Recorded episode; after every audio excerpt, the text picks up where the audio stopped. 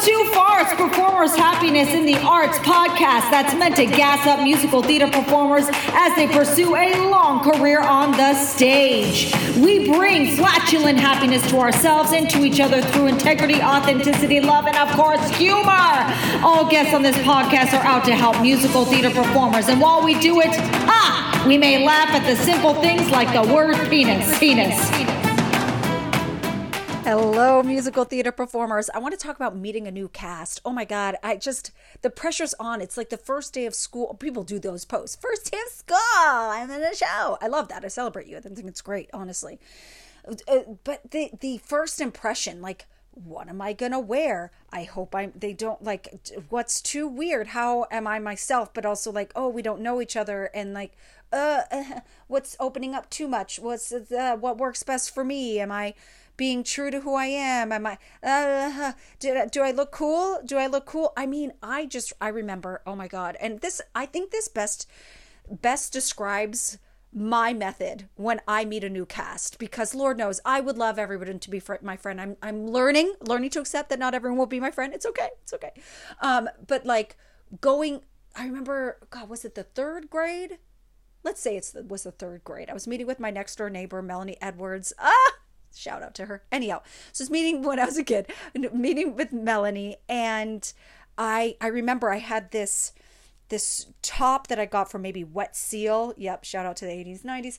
Wet Seal, and it was this like button up green plaid, uh, no sleeves, with a gray hoodie and this was that time, maybe Felicity was during that time, where you would have your hair in like a ponytail, but then you would have in the front like two strands hanging down from either side of your face. So I, I tried to rock that, but I, I didn't know what was too much or too little. And looking back, there's a picture of that day. I got to find it where I, I look like my hair's just ratty and I woke up and it fell out of the ponytail, not the purposeful strands in the front. I really didn't. I couldn't couldn't figure it out. I, I tried.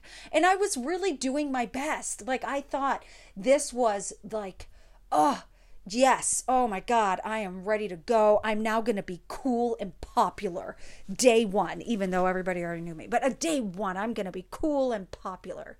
And showed up to school like that. I mean, and, and, I mean, bless. Like that, I felt great in that and everything, but I really, in my head, looked way different than what the outcome was on the look. I, I needed a stylist at that age. What what age is third grade?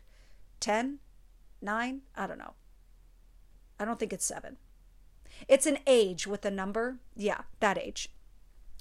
Then there's another time. Oh God, I have so many times I did first impressions. I remember I was meeting up with a boy from college. I was single, and it was after college though, so it was like coming back to California. I went to school at UC Irvine. Shout out, zot zot zot. I I I was meeting up with a boy, and uh, I I wasn't planning on. Was I was I attracted to him? Let's just say I was hormones. It makes it more exciting. Anyway, and I put together this outfit that was actually more of a dancer outfit where you wore like pants on underneath, then sh- shorts over it. Then I had this tank top with the uh, sports bra underneath so you could see the outline of the sports bra. It was a U-neck. So it was a U-neck tank top and a U-neck sports bra. I've never described clothes like this before and I'm realizing I'm doing this now on a podcast. This is hilarious. Okay. So uh, so I had that and then I did my eyeshadow a certain way that I normally didn't do it, but I thought this is going to show I'm successful.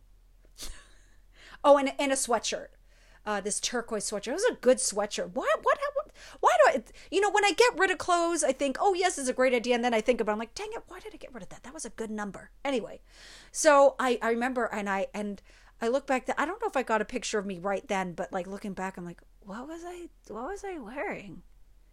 It was very me. And I thought it was hip. I thought it was attractive. I thought it was grounded. It was good for a rehearsal. Oh, and, and I wore a baseball hat that matched it and complemented it. Yeah. it wasn't good. But this is what this is what happens. I try. I know I'm focusing on the outfits. That's where my journey went on talking about first impressions. But anyway, in short, making first impressions on the first day is just super difficult and then the days to follow cuz everyone wants to be on their best behavior and like be the ideal vision of themselves and that that that, that doesn't necessarily align with who they are. That doesn't mean anything negative on themselves. I do that too. I'm like, "Oh, I'm a person who just doesn't like to do anything bad ever. You know, I'm so beautiful and perfect. You know, I, oh God, it's like the delusion. But then going in, oh God, it's forever an unsolved mystery. I will always be impressed by the person who has it nailed down how to make the best first impression with the group. I don't know how to do it. Or if I do make a good first impression, I'm good at like messing it up somehow. I, it, it could be from gas or who knows. Uh, the the time is is the the options are endless. That's it. If you have any tips on how to give a great first impression that's not Googled and that you've actually experienced, please do share uh, down below. It's an interesting thought, but yeah, we have first days of schools all the time, all the time, all the time. Oi. All right. Mwah. Bless. Love to all.